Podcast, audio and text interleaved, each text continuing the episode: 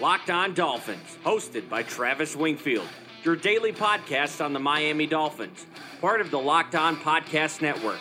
Your team every day. I'm in town to play the Dolphins, you dumbass.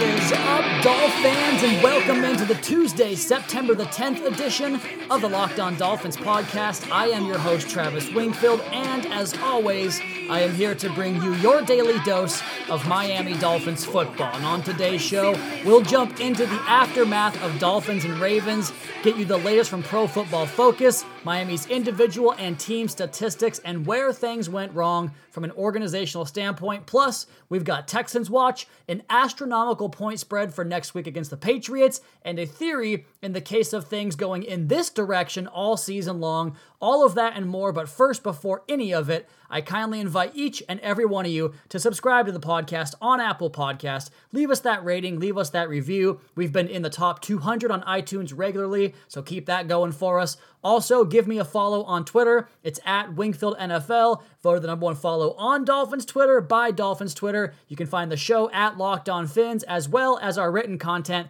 up on lockedondolphins.com. And last but not least, the other Locked On Sports family of podcasts like the Locked On Heat podcast and Locked On NFL podcast for all the local and national coverage of your favorite teams. Let's go. That's another Miami Dolphins. So we start off with the aftermath piece up live on lockedondolphins.com, and this will be kind of a Tuesday ritual for us. The film comes out tonight on Monday night as I record this podcast, and we'll get into the All 22 on tomorrow's show. We'll have the crossover on Wednesday's show. Thursday will be the preview, and Friday will be College Football Friday, Twitter mailbag, and other items left over from the week as we get you ready for game day every single week here on the Locked On Dolphins podcast. We are part of the Locked On Podcast Network. But before I get into the article that is up on lockedondolphins.com right now, the aftermath piece, the weekly aftermath piece, I want to talk about three things where I think stuff went wrong, I suppose. You could probably use about 12 or 15 things, but the three primary areas why the Dolphins got beat by seven touchdowns, 59 to 10, a 49 point deficit, the three reasons why I believe that happened start here. The TNT stuff, which is so fitting and such a microcosm of what this organization has been for the last couple of decades now. They make it a point to do certain things, and then you come back in the first game of the season, and those issues are some of the biggest ones you face. TNT takes no talent. Don't jump off sides. Be in the right position. Do your assignment. Make tackles. None of that stuff was in the Dolphins' favor as a strong suit in this game, the stuff that takes no talent jumping off sides, committing pass interference, hands to the face, missing tackles. There was 11 missed tackles in the game for the Dolphins on 70 plays. One out of every 7 plays you get a missed tackle. That's not good. They had 9 penalties on the day, which was more than double what the Ravens committed on their own side of the ball. The second area where things went wrong was the blown coverages. And Daniel Jeremiah, the Move the Sticks podcast host, NFL Network's lead draft analyst, the best guy out there for draft stuff, he alluded to this on his Twitter timeline on Monday morning, talking about what Lamar Jackson was able to do and some of the things that make him look like a very promising quarterback going forward. And one of those things was that he attacked, he identified and attacked blown coverages. And then in a parenthetical, he wrote, There were plenty of them, end parenthetical. So, talking about this Dolphins defensive formation, where this team was supposed to be vastly improved from last season, it remains not only a big issue, but perhaps the biggest issue in the game on Sunday in that 49 point drubbing, six touchdown passes, 638 yards. You guys know the numbers by now. And while, yes, a lot of that may have been a lack of talent, it's the same concerning issues we had in the past under Matt Burke with blown coverages, blown assignments, guys looking around the field at other players saying, I thought you had him. No, I thought you had him. That stuff just can't fly. That's not National Football League level football. That's not professional football. That's not even good at the college ranks. You have to get that stuff buttoned up and force the other team to make good plays to beat you because a lot of the time, the Ravens didn't have to make good plays. They just passed the ball on error because Miami's coverage units were all out of sorts and out of whack. And also, why is a free safety one who is Bobby McCain, who's never played the position before and is not the biggest guy to come down and help in the box and run support? Why is your free safety playing single high coverage and then coming down and trying to help in run support? That only serves to vacate the middle of the field, at least make things difficult on this quarterback. And I get that you can't really play man coverage against Lamar Jackson, which is what this defense wants to do. We know the stats by now. The Patriots ran 54% man coverage last year, tops in the NFL, and that's what the Dolphins want to be under Brian Flores. Well, you can't play man coverage against Lamar Jackson, and you can't send crazy blitzes and different types of pass rush games at him because he can break the pocket, and you have to contain all that stuff first when you play Lamar. But I mean, come on, the zone coverages could have been much, much better. And the third thing that went wrong was the playing time of certain guys that are new to the program. And I guess you kind of have to do it because you had 13 players that were new from one week ago on this roster. So you're going to have to issue some of them into the game and deploy them into the game, I should say. But Avery Moss and John Jenkins both played over 40 snaps of the 70 total on defense. Those guys weren't here last week. So if they know all their assignments and every single thing they're supposed to do from a technique standpoint and from a job standpoint on a given play, good for them, but I bet you they didn't know all that. And I guarantee you Danny Isidora and Julian Davenport off the right side of the offensive line were mostly lost throughout the course of this game because that right side of the line was dreadful all game long. We'll get to their individual metrics and grades and pressures allowed here in the aftermath piece, which again is up on lockedondolphins.com. We'll get to those guys in the next segment, but first let's talk about the team statistics from the game. Again, profootballfocus.com is your guys' source for all this great in-depth knowledge and information. You guys can sign up for a subscription there at profootballfocus.com. We know by now 59 points allowed is obviously dead last in the National Football League. The same is true for total yards yards per play, first downs allowed, and the 265 rushing yards the Ravens had was nearly 100 more than the next highest rushing team on Sunday in the Minnesota Vikings. The Ravens converted 63.6% of their third downs. I told you yesterday they had two for two on fourth down as well, so nearly 70% when it came to the money downs. Only Washington allowed a higher conversion rate than Miami on third down, so the Dolphins ranked 31st on third down defense. On offense, not a lot better. 200 yards ranks dead last right now as I record this podcast before the Monday night doubleheader. They're also bottom in first downs, rushing yards, and rushing average at 1.8 yards per carry. Their 10 points they scored was 29th in the NFL, tied with the Green Bay Packers. The 30% third down conversion rate ranks 19th in football, so not terrible there, I suppose. Okay, we'll come back on the other side and get you guys in gear, but if you want to get yourself in gear for the holiday season, check out Peloton. This episode of the Locked On Dolphins podcast is brought to you by Peloton, and it's also brought to you by MyBookie because if you found $100 on the street, would you pick it up or would you keep walking? Of course, you're going to snatch that dough, and since you make all these picks on winners every week, why not get paid by betting on them? Take against the Dolphins, for instance, which we'll talk about their crazy spread here in the other segment, and I go to MyBookie to place those bets. It's fast, it's easy, and they pay when you win. Let's face it, where you're betting is just as important as who you're betting on. I wouldn't be telling you guys to bet with them if they were not the best. Do the smart thing. If you're going to bet football this season, bet with MyBookie. Did you know you could bet on games after kickoff? If by the second half you happen to have had the Dolphins and it's 42 to 3 at the halftime break, your bet's going to lose. You can always just flip it and take the other side. Take the Ravens. If you're the kind of guy that likes to bet a little and win a lot, try a parlay. If all your picks come through, you'll multiply your winnings in that parlay. And no matter how you bet, the NFL season is the best time of the year. Join now and MyBookie will double your first deposit. Use promo code LOCKED ON to activate that offer. That's code LOCKED ON. Visit mybookie.ag today. You play, you win, you get paid.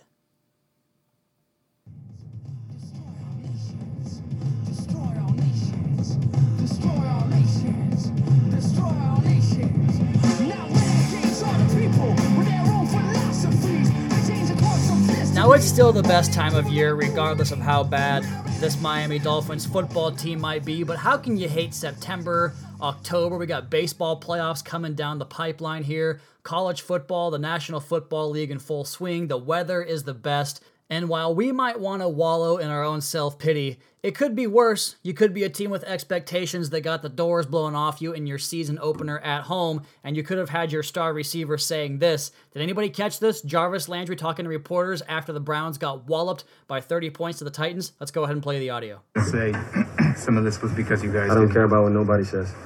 So don't ask me that question. Could lack of playing time in the preseason have something to do with it? I don't ask me no question like that. Okay.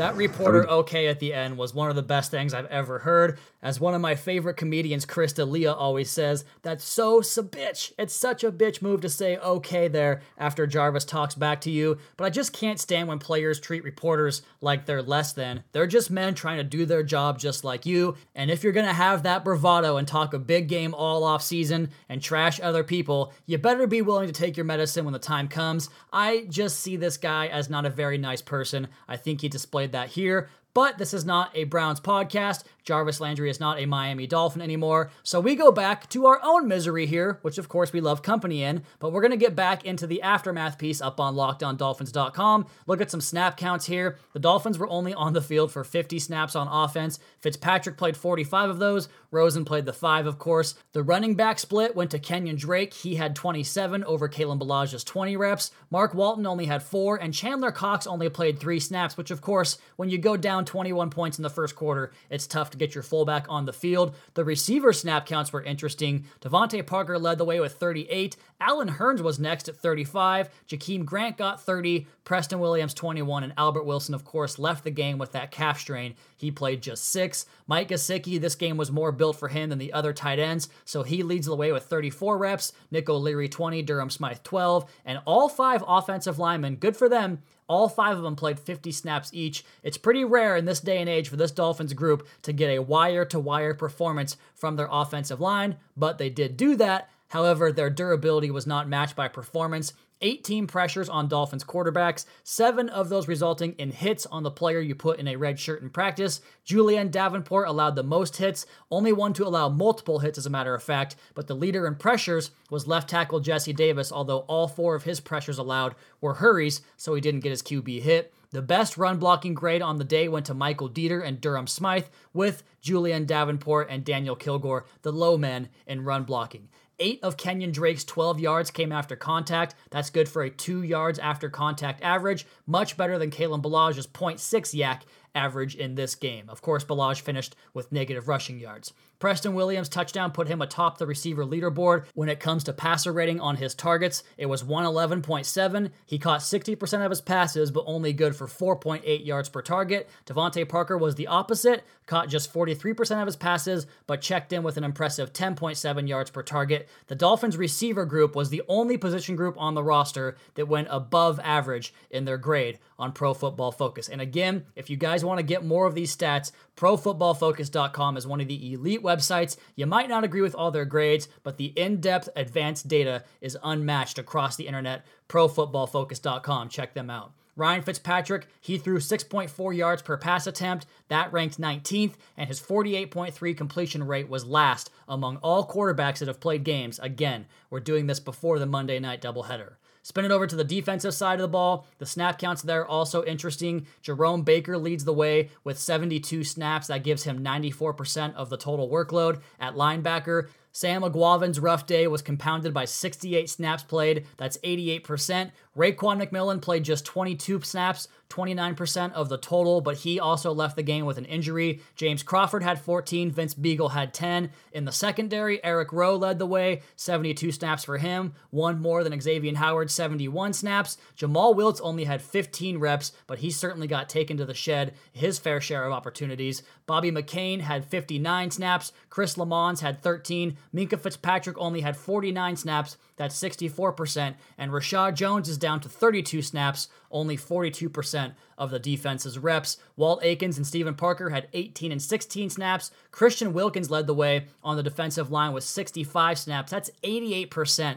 a heavy workload for the rookie. Charles Harris was next with 61. That's 79%. Jonathan Ledbetter had 51. John Jenkins and Avery Moss talked about them in the open. They both played 47 reps, and Davon Godchaux had 45, the last among all defensive linemen. And those 60 linemen played a lot of snaps. There was a clip at the end of the third quarter, maybe early in the fourth quarter, where Flores was motioning for Davon Godchaux to get off the field, and he clearly did not want to get off the field. And I think that's kind of why he was last in snap counts. They were trying to preserve the veteran, one of the best players on this defensive line, and Flores motioned over to get off the field. Godchaux, I didn't see it, but based on Flores' reaction, Godchaux must have waved him off and said no because Flores then motioned more aggressively and said, Get the bleep off the field, and Godchaux came running off. So there was a lot of anger and issues and communication going on all throughout the game. One of the bright spots in this game on that defensive line was that Jonathan Ledbetter was credited by PFF with the lone sack and was the only lineman that had multiple pressures. He also led the team in run stops with four, that tied with newcomer John Jenkins with four run stops. So Jonathan Ledbetter continues to be a hit and a find in this defensive scheme. He's going to be a player going forward. Reshad Jones led the team in tackles, also had three run stops of his own. Again, run stops are tackles made within two yards of the line of scrimmage. He was in coverage for one pass target, which was caught for six yards. So a pretty good day for Reshad Jones. The Dolphins missed 11 tackles, like we talked about, nine penalties on the day. That stuff has to get better. Eric Rowe was the leader in missed tackles. He had three. Also allowed a perfect six for six from the quarterbacks of the Ravens with 82 yards and two passing touchdowns. Not a good debut for Eric Rowe. And Minkah Fitzpatrick, I might have to disagree with this. He was charged with three touchdowns, and Jomal Wiltz only with one, but I think that Wiltz had two touchdowns in his coverage area, or at least two big plays down around the goal line. To be fair to Fitzpatrick, though, some of those plays were him trying to recover from breakdowns elsewhere on the defense, namely Bobby McCain playing that single high safety role, trying to come down and run support, vacating the middle of the field. McCain had a rough, rough go of it, and I think Fitzpatrick kind of got tabbed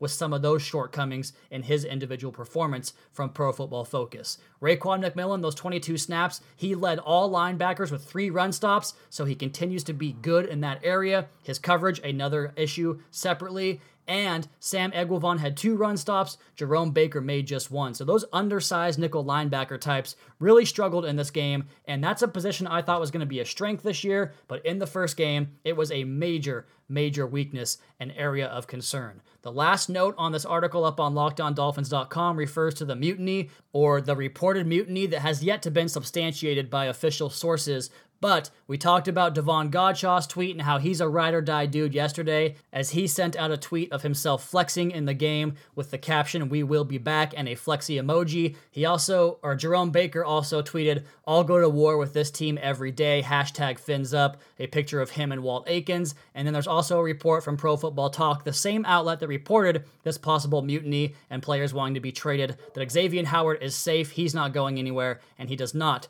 want to go anywhere. So this season's going to be challenging. The Dolphins aren't going to get beat by seven touchdowns every week, but if these sloppy mistakes continue, then they could do that. The primary reason to watch this team this year is to identify the scheme fits going forward. Sunday was a lot of cases of square peg, round hole situations, and some of those were even the most promising players on this Dolphins team. That, to me, right now, is the biggest concern going forward. And speaking of a potential mutiny or players wanting out or the results continuing to be this bad 49 point losses, we're going to come back and explore a possible theory about the future of this team. It might be crazy, but just hear us out. We'll do that. We'll discuss the crazy odds for Dolphins Patriots next week, compare this team to 2007, and it's Texans watch as the Texans play on Monday night. We'll get you updated on the result of that game. All of that and more next on the Locked On Dolphins podcast at Wingfield NFL at Locked On Fins. And if you guys want to make a memory that lasts a lifetime, then let Vivid Seats and the Vivid Seats app help you get to your favorite live event. Just enter promo code KICKOFF at checkout to receive a discount of up to $100 with Vivid Seats. That's promo code KICKOFF to receive a discount of $100 at Vivid Seats.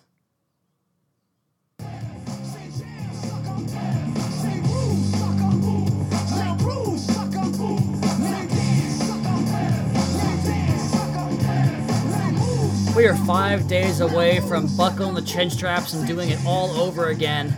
And currently, the Dolphins are 15.5 dogs with some sports books and 16.5 point dogs to the New England Patriots, and that number is climbing. They expect it to get up to 17 points by the time business closes on Sunday. If the game were in Gillette, Point spreads give you a three point advantage for playing at home. So if the game was in Foxborough, you would call it a 23 point spread in the other direction. And we're going to be getting close to the all time greatest spread which was 2013 Jacksonville at Denver. A member of Twitter told me this. I forget your handle. I apologize. But 2013 Jaguars and Broncos, 26 and a half point spread. The Jags actually covered that, believe it or not, but the Dolphins will have to cover probably a three touchdown spread against the Patriots if they want to make gamblers winners in Sunday's week two game against the Patriots, who just beat Pittsburgh by 30 points. So, should be an interesting game. Let's go back, though, real quick, because this Patriots team right now looks unstoppable. This Dolphins team looks unwinnable, unvictoriousable. I don't know the word for that. But you go back to 2007 when the Patriots had a 15 game advantage on the Dolphins by the time the season ended 16 and 0. Dolphins were 1 and 15. Could that happen again this year? Because this Pats team is loaded on defense. They've got Antonio Brown joining Josh Gordon and Julian Edelman on an offense that has a great line and a steep stable of running backs. And then you've got old Tom Terrific, who looks as good as ever. That team could be very good. And that brings me back into the idea of 2007 when the team went 1 and 15. And I wanted to do some comparisons, and I might write an article later in the week that gets more in depth on this comparison. But that team in 2007 really didn't wear down until injuries set in. The offensive line was much better than this group, at least at the beginning of the year. They had Trent Green, he was thrown to Chris Chambers. Ronnie Brown got off to a raucous start that year, if you'll recall. There was still Jason Taylor on defense, so plenty of the bodies and names we all knew on that side on that team were still there, and yet they went 1 and 15 because injuries really wore that team down. But the position that Miami put themselves in yesterday, or in Sunday's game, I should say, was kind of similar because of all the moves they made one week before the season. So all of a sudden, you're pushing new guys onto the field and expecting to get results. That 2007 Dolphins team took the ov- the opening game of the season into overtime against Washington and lost by a field goal there. In fact, 6 of the first 11 games that year, more than half of them were decided by exactly a field goal by 3 points. So they were competitive. This Dolphins team yesterday on Sunday, I keep going back to that, was not competitive. And the Ravens just kind of have this team's number. I tweeted about this. They've outscored Miami 137 to 16 in the last three games combined. Their power style versus Miami's finesse, that outside zone where you have Brandon Williams basically wrecking shop, in addition to well disguised coverages and post snap rotation that really brings out the worst in the quarterbacks the Dolphins have had because Miami, going back all the way to Chad Pennington, really hasn't had that elite level cerebral quarterback that can do things with his mind. And then, even then, with Pennington, his arm strength wasn't enough to overcome Ed Reed, the ultimate chess player and ultimate athlete at safety. But in addition to losing 137 to 16 in the last three contests, the Ravens are responsible for 50% of Miami's playoff exits this century, two of the four. And of course, after that 2000 playoff loss, 2001 playoff loss, I should say, the Ravens pulled it out and urinated on the field at Pro Player Stadium, was it at the time? Either way, they took a piss on the Dolphins field, and they've just been a thorn in this team's side for a long time. Okay, I want to make a couple more notes here of mentions. This one comes from Kevin Dern, and he gave me the biggest caveat on it. He's at KevinMD4 on Twitter. He tweeted about it, but he gave me the biggest caveat on this theory that if things continue to go in this direction for the Dolphins, which I don't know how you bring the coach back if those same mistakes occur for 16 games. I don't expect that to happen, but even in a year where you're tanking and lopping off talent, I just, he's got a five year deal, so it's going to be tough to get out of it. But if that continues in the universe where those are the 16 games we play in blowouts, unprepared penalties, blown coverages, if that happens, you have to look elsewhere. You just do because that's not your guy, and that will only further stunt the growth of the organization. And you especially have to make a change at GM too, because at that point, you would just clear it all out so Kevin's theory was maybe you promote Reggie McKenzie, who took a one-year stopgap job here, job here between GM jobs for him.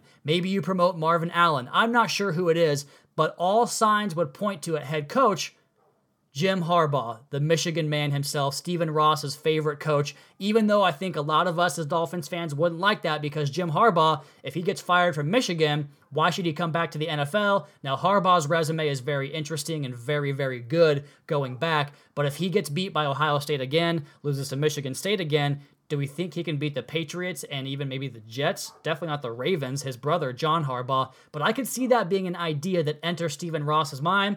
Frankly, if we do move on from Brian Flores, whether it's this year or down the line, and again, I'm not advocating that, just talking about potential future scenarios. If that's the case, I'm going to back up the Brinks truck to Lincoln Riley and say, here you go. Here's Tua Tagovailoa. Here's a fresh slate to build the team the way you want to do it. And Kevin says that would entice Jim Harbaugh. But if it's me, if I'm in charge, I want to get the best. I want to go see what Lincoln Riley will accept to take his game to the NFL because he's got two straight Heisman winners, he's got two straight playoff appearances, and now he's got Jalen Hurts playing like an absolute boss. He would be the only guy that I would even kick the tires on at this point. Okay, one more segment here. We're going to do this every single week. It is Houston Texans Watch as the Texans played the New Orleans Saints on Monday Night Football in the first window, and the Texans lose to the Saints. So the Dolphins now improve that draft pick in addition to their own draft pick, which promises to be very high. If the Texans can continue to lose these games, Miami could get themselves into top 10 position in the draft.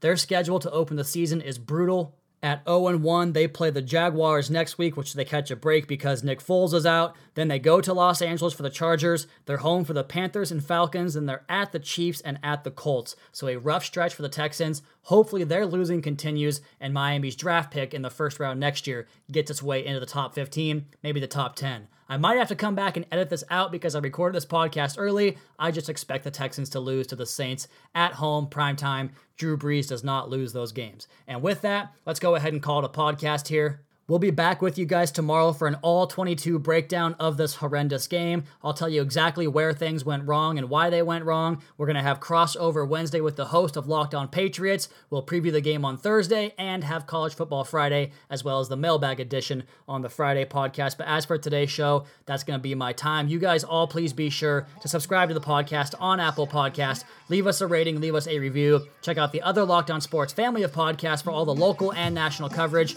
of your favorite team teams. You can follow me on Twitter at Wingfield NFL. You can follow the show at Locked On Fins. Keep up to date on the Daily Dolphins blog over at LockedOnDolphins.com. You guys have a great rest of your night. We'll talk to you again tomorrow for another edition of the Locked On Dolphins podcast, your daily dose for Miami Dolphins football.